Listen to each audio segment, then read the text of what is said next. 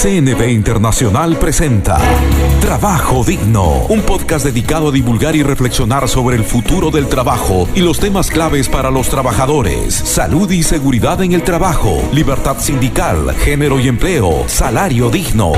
En tiempos de coronavirus, CNB Internacional trabaja con sus sindicatos aliados en todo el mundo para ayudar a que los trabajadores no sean los que paguen el precio más alto de esta crisis y se respeten los derechos laborales y humanos. Visítanos en www.cnbinternacional.nl/es, porque todos y todas tenemos derecho a un trabajo digno. Hola, ¿qué tal? Bienvenidos a este nuevo episodio de nuestro podcast Trabajo Digno. Reciban todos y todas un fraternal saludo.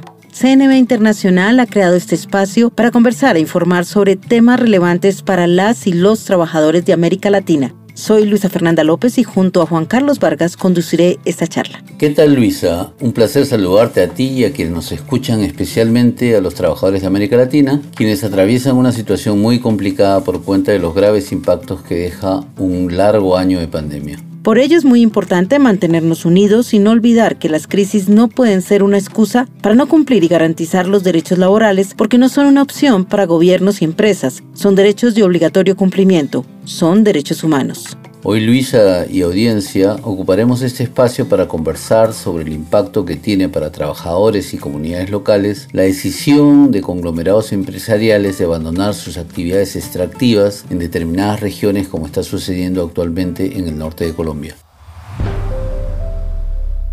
Con el pasar de los días crece la incertidumbre en la zona minera del Cesar luego de que la multinacional Prodeco suspendiera la extracción de carbón y anunciara que renuncia a los títulos mineros de esa región. Efectivamente, Juan Carlos, hace algunos meses el grupo Prodeco, empresa de la multinacional suiza Glencore, le comunicó al gobierno de Colombia que devolvía todos los títulos mineros que tiene en ese país para la extracción del carbón, argumentando el mal comportamiento de los precios internacionales del mineral. En un comunicado aseguró que, abro comillas, el reinicio de las operaciones mineras no resulta económicamente viable. A pesar de que hace algunas semanas la Agencia Nacional Minera de Colombia denegó a Prodeco la renuncia de sus títulos mineros por existir obligaciones pendientes de carácter ambiental por parte de la multinacional minera, en la región se viene hablando ya hace varios años del muy probable cierre de minas de carbón. ¿Qué hacer entonces? Se preguntan muchos dentro y fuera de Colombia para lograr una transición social justa que minimice los impactos a miles de familias que devengan su sustento de un empleo en la mina y a toda una región que transformó buena parte de su vocación agrícola para depender de la extracción minera. Para analizar este tema de tanta trascendencia para miles de trabajadores mineros colombianos, dedicaremos los siguientes dos episodios de este podcast con el fin de buscar voces que ayuden a vislumbrar un camino hacia una transición social justa. Una de esas voces es Pierre Hoopers, experto holandés reconocido internacionalmente por sus tareas de asesoramiento a empresas, gobiernos y organizaciones no gubernamentales en cómo producir sostenible y responsablemente. Pierre tiene más de 20 años de trabajo en Colombia y ha vivido de cerca en su natal Holanda el fin de toda una economía del carbón. Hola Pierre, bienvenido y gracias por participar en esta conversación. Bueno, gracias por eh, la invitación y con mucho gusto participaré. Igualmente, hoy nos acompaña Amílcar Acosta, ex ministro de Minas y Energía de Colombia, docente universitario, ampliamente conocido en el sector energético de ese país y quien ha publicado varios libros sobre la crisis energética del carbón. Bienvenido y muchas gracias por aceptar esta invitación. Muchas gracias, muy complacido en compartir este panel con ustedes. Nuestro tercer invitado es Luis Fernando Ramírez, presidente del Sindicato de la Industria Minero-Energética Sintramía Energética, seccional La Jagua de Ibirico, precisamente una de las minas que Prodeco pretende cerrar definitivamente y que está parada desde hace ya más de un año. Luis Fernando, bienvenido y gracias por acompañarnos. Muy buenos días, muchas gracias a todos ustedes, atento al desarrollo de esta información. Pierre, eh, nos gustaría comenzar esta charla escuchando brevemente su historia alrededor de las minas del carbón. Usted nació y creció en la provincia de Limburgo, al sur de Holanda, una región que vivió el auge y declive del carbón. Su padre, Pierre, si no me equivoco, fue minero. Cuéntenos un poco de esa historia. Soy hijo de un minero de carbón eh, y las minas eran muy diferentes a las minas colombianas porque no eran de cielo abierto, pero eh, subterráneas. Mi papá trabajó 25 años en estas minas y las minas estuvieron en la región nuestra, en el sur de Holanda, por 75 años. Y fue decisión del eh, gobierno holandés en el año 1965 de cerrar las minas, sobre todo por razones económicas, porque las minas estaban perdiendo dinero y eh, nosotros descubrimos en Holanda el gas y el gas era una alternativa mucho más barata y también eh, en términos de medio ambiente mucho más sano que el carbón y por eso el gobierno tomó esta decisión y durante unos 10 años, entonces entre 1965 y 75, se cerraron todas las minas Escuchando a Pierre, Juan Carlos y audiencia, ¿cuántas similitudes vemos con la historia del carbón en Colombia y con lo que está sucediendo ahora con miles de trabajadores mineros del departamento del Cesar? Antes de continuar escuchándolo, les compartimos a continuación una breve reseña de lo que sucedió por esos años allí, en el sur de Holanda.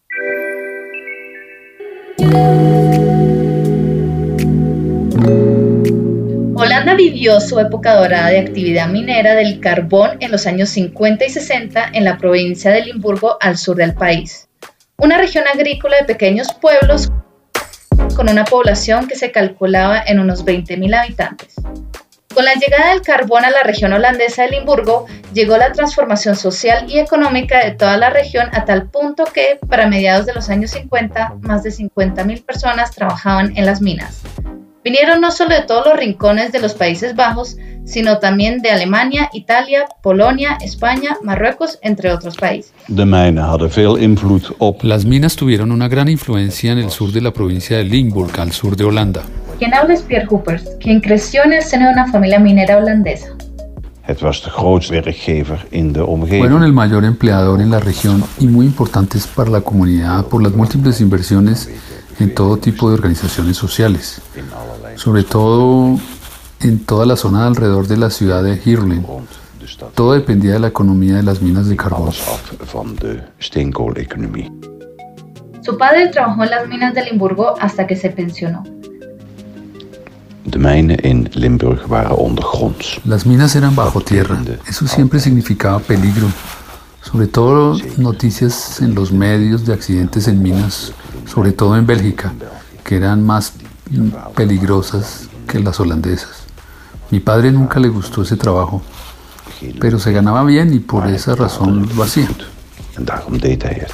En 1965, cuando el gobierno holandés toma la decisión de cerrar todas las minas de carbón, seis estatales y siete particulares, cerca de 75 mil trabajadores perdieron su empleo, lo que significó una profunda crisis para esta región del sur de Holanda.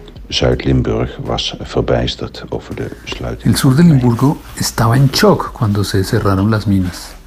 Aunque estaba bien preparada gracias al diálogo entre sindicatos, empresarios y el gobierno, aún así fue un drama para la región y duró mucho tiempo.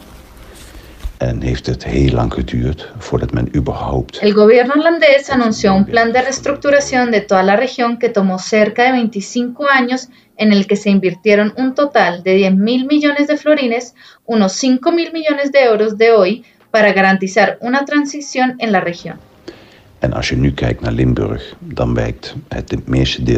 Si ahora miras Limburgo, no se diferencian ciertas partes de la provincia del resto de Holanda. Maastricht se convirtió en una ciudad próspera con un hospital académico y una universidad. Un plan concertado para buscar soluciones a los problemas sociales, económicos y culturales que el cierre de las minas generó. Pierre, usted ha sido, como lo escuchábamos en este relato, un protagonista de primera línea de la cultura del carbón en su país, Holanda, y está escribiendo la historia de su padre. Cuéntenos sobre este proyecto. Hace muchos años ya eh, tuve esa idea de escribir eh, un libro sobre mi pueblo, un pueblo en el campo del sur de Holanda, y sobre la vida eh, de mi familia, dos siglos de vida. Mi papá era el único minero en la familia y entonces uno de los capítulos del libro es sobre la vida de una familia minera, donde yo cuento cómo mi papá trabajó en las minas, el trabajo peligroso que era trabajar en las minas, el miedo que siempre tuvimos nosotros como familiares, porque murieron dos personas en las minas por enormes y más todavía en Bélgica, donde las minas eran más peligrosas todavía. Entonces, eh, yo cuento toda esa vida y cómo eso impactó en la vida diaria y cómo también el cierre de las minas impactó en la vida eh, de las minas. Mi papá tuvo la suerte que él estaba muy cerca de la edad de la jubilación, entonces eh, le dejaron salir y le pensionaron un poco antes de la edad normal, pero las pensiones que recibieron los mineros después eh, del cierre de las minas, ahí hay un debate enorme y siempre han sido muy, muy bajos. Luis Fernando, escuchando la historia de Pierre, me pregunto si hay similitudes con lo que usted, su familia y la región del Cesar han vivido en todos estos años de predominio de la economía del carbón es la misma radiografía, es idéntica a lo que estamos viviendo hoy nosotros acá en el corredor minero del Cesar. La empresa presenta su renuncia, el Estado eh, está por definir esa renuncia, si se da o no se da. Mientras tanto, miles de trabajadores desempleados, eh, una gran incertidumbre, una economía impactada, además de la situación del COVID. Eh, prácticamente el compañero Pierre nos está diciendo esto es lo que va a seguirle ocurriendo. Realmente es impactante escucharlo porque es la manera en que las transnacionales hacen su trabajo. Después de explotar, después de sacar todos los recursos, sacar todas las riquezas, simplemente deciden un día más que otro partir y dejando toda esta estela de incertidumbre, desempleo, daños ambientales al ecosistema, a la salud. En fin, esperemos que podamos cambiar en algún momento la historia. Entendemos que la producción del carbón a nivel internacional ha pasado por distintas etapas. Lo que cuenta y comparte Pierre con nosotros habla de una pérdida de rentabilidad económica del carbón en Holanda ante la llegada de una nueva fuente de energía más barata y menos contaminante para ese momento. La actual crisis del calentamiento global pone de nuevo en la agenda internacional la necesidad de reducir el consumo del carbón. Amilcar, ¿estamos ya ante el fin de la demanda y producción del carbón en Colombia?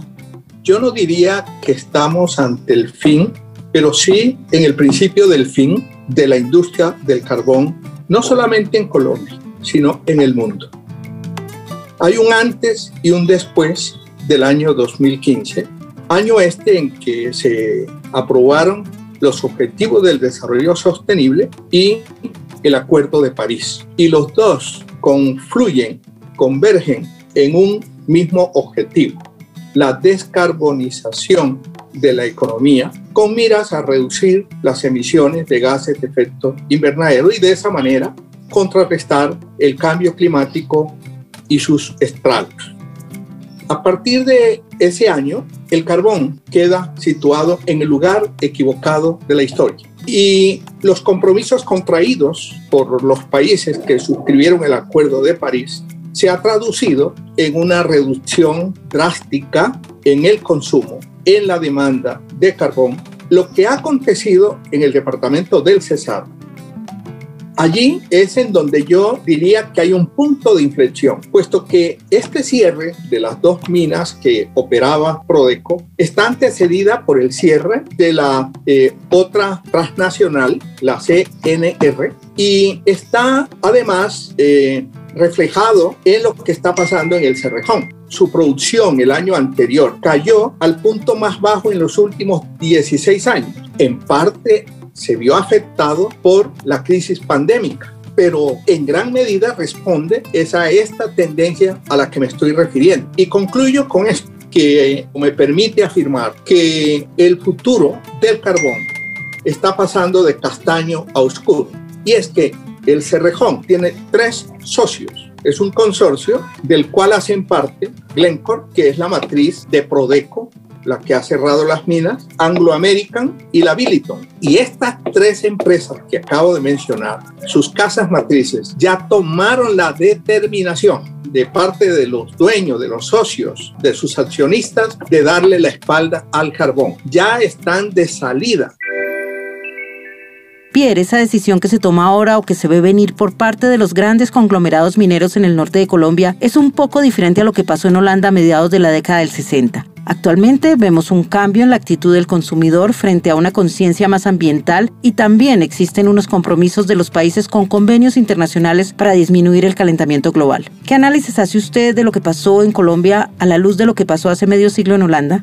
Claro, el contexto del cierre de las minas eh, en Holanda hablamos de casi 50 años y ahora el contexto es muy diferente porque en Europa claramente se ha dicho no al carbón, entonces hay una tendencia muy fuerte al nivel de, la Unión Europea para dejar el carbón, pero en otras eh, regiones como Asia, África y también en América Latina se ve que todavía hay una demanda estable en cuanto al carbón. Entonces, cómo eso se va a desarrollar en los años próximos, vamos a ver. Pero el contexto es diferente, pero el proceso de la transición no es diferente, porque uno va de una economía dominada por una actividad minera, en este caso carbón, uno va a una realidad donde estas minas a mediano o largo plazo ya no funcionarán. Eso significa una transición de una región a otro tipo de economía y ese proceso de la transición eh, siempre es un proceso que beneficia a todos los sectores nuevos que se van a desarrollar, pero también siempre tiene un costo económico, social y financiero, porque es una inversión en un proceso que necesariamente es un proyecto a mediano y largo plazo y es también un, un esfuerzo donde todos los actores eh, tendrán que participar eh, en este proceso de la transición.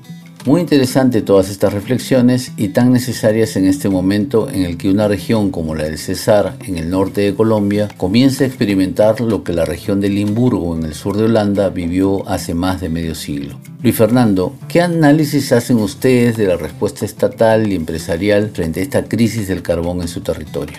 Bueno, Juan realmente este proceso de, transición o el comienzo del fin del carbón o del uso del carbón está para nosotros muy mal planificado, muy mal elaborado, muy mal llevado. Esto, pues, primero porque ha, habido un impacto social muy grande en cuanto a la comunidad, en cuanto a los trabajadores, en todo el sector en general, en cuanto al ambiente, la falta de apoyo de parte de los gobernadores, del presidente, de los alcaldes, la falta de llevar un proceso de una manera distinta, porque si este proceso como lo explicó ahorita el compañero Amilcar, ya es conocido por parte del gobierno por un acuerdo que se firmó, el, el Acuerdo de París, en donde se sabe que estas energías o estos minerales van a dejar de ser utilizados por darle al medio ambiente un mejor trato, por recuperar lo que nosotros necesitamos, que es el medio ambiente, la naturaleza y demás. Si esto es conocido, entonces ¿por qué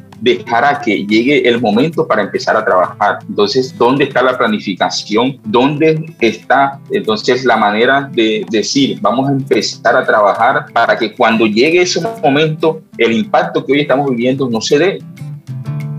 Para nosotros este tema ha sido realmente bastante impactante. Nosotros apoyamos que se dé una transición de las energías que afectan el medio ambiente por energías limpias, por eso lo aplaudimos. Nosotros queremos eso como habitantes para los futuros hijos nuestros para las futuras generaciones que vienen, queremos que encuentren un mundo mejor, pero así como lo estamos haciendo, no es el camino. Nosotros como organización seguimos trabajando, seguimos buscando las alternativas para evitar la gran masacre que, se ha dado, pero también para ojalá ver si la economía de una región se mantiene y seguimos viviendo, porque, ajá, sí, se va el carbón, lo, listo, pero ¿qué estamos haciendo para que toda la generación encuentre mañana más tarde empleo, oportunidades de seguir activos? No lo estamos haciendo. Todo esto que hemos estado escuchando hasta ahora a través de las palabras de Pierre, Amílcar y Luis Fernando nos lleva necesariamente a un concepto, transición social justa. Antes de cerrar este primer episodio dedicado a este tema, le preguntamos a Amilcar qué es y cuáles son las características fundamentales de lo que se conoce como transición social justa. Bueno, Luisa, empiezo por decir que la transición es una realidad y que es un hecho irreversible. Es decir, la transición se está dando, se va a dar con nosotros o sin nosotros. Entonces de lo que se trata es de que esa transición se dé de manera justa, de manera equitativa. Hay que prepararse para ella y la verdad sea dicha. Ni Colombia, y lo extiendo a América Latina como región, no nos hemos preparado para esta transición y nos ha tomado por sorpresa. El concepto de transición justa no es nuevo. Este es un concepto que nació en los años 70 en Norteamérica cuando muchas de estas industrias contaminantes eh, cerraron y a consecuencia del cierre se vino el despido masivo de trabajadores. Pero cuando estamos hablando de sostenibilidad, se suele circunscribir al aspecto ambiental, pero no puede hablarse de sostenibilidad sin tomar en consideración los temas sociales, los temas que involucran los derechos humanos, las buenas prácticas laborales y la responsabilidad social de las empresas. Todos estos son componentes de lo que debe ser una transición justa, que por lo demás fue también acogida e impulsada en la 102 conferencia de la Organización Internacional del Trabajo cuando hablaron del desarrollo sostenible, el trabajo decente y los empleos verdes. Sin duda, escuchar las experiencias y el conocimiento y las demandas que nuestros tres invitados han planteado hasta el momento nos hace concluir que Colombia y específicamente el corredor minero carbonífero debe comenzar a diseñar una hoja de ruta hacia una transición energética, económica y social en la que estén involucrados empresarios, trabajadores, comunidades y gobierno aprender de las lecciones que nos dejan casos como el holandés, entender el contexto económico, social y político en el que se está dando el cierre de minas de carbón en el norte de Colombia y escuchar la voz de los directamente afectados como lo son los miles de trabajadores, sus familias y las comunidades que se enfrentan ahora a un futuro incierto. Sin duda, Luisa, y por ello dedicaremos otro capítulo de este podcast de Trabajo Digno en el cual seguiremos conversando sobre la transición social justa en la industria del carbón que estará disponible en una semana en nuestras plataformas. Gracias a Pierre Hoppers, a Mica Acosta y Luis Fernando Ramírez por compartir con nosotros este espacio y a ustedes los invitamos para que nos sigan y escuchen en Spotify, SoundCloud, Google Podcast, entre otras plataformas de audio. Y por supuesto, Juan Carlos en nuestra página en internet www.cnbinternacional nl slash es slash podcast. No olviden descargar y compartir los capítulos y enviarnos sus comentarios. Luisa Fernanda López y Juan Carlos Vargas se piden hasta la próxima. Hasta pronto. CNB Internacional presentó Trabajo Digno, un espacio dedicado a divulgar y reflexionar sobre el futuro del trabajo y los temas claves para las y los trabajadores. Te invitamos a descargar este podcast en www.cnbinternacional.nl/es y a conectarte con nosotros a través de nuestro Twitter arroba CNB Latam o nuestra página de Facebook CNB Latinoamérica. Porque todos y todas tenemos derecho a un trabajo digno. Hasta la próxima.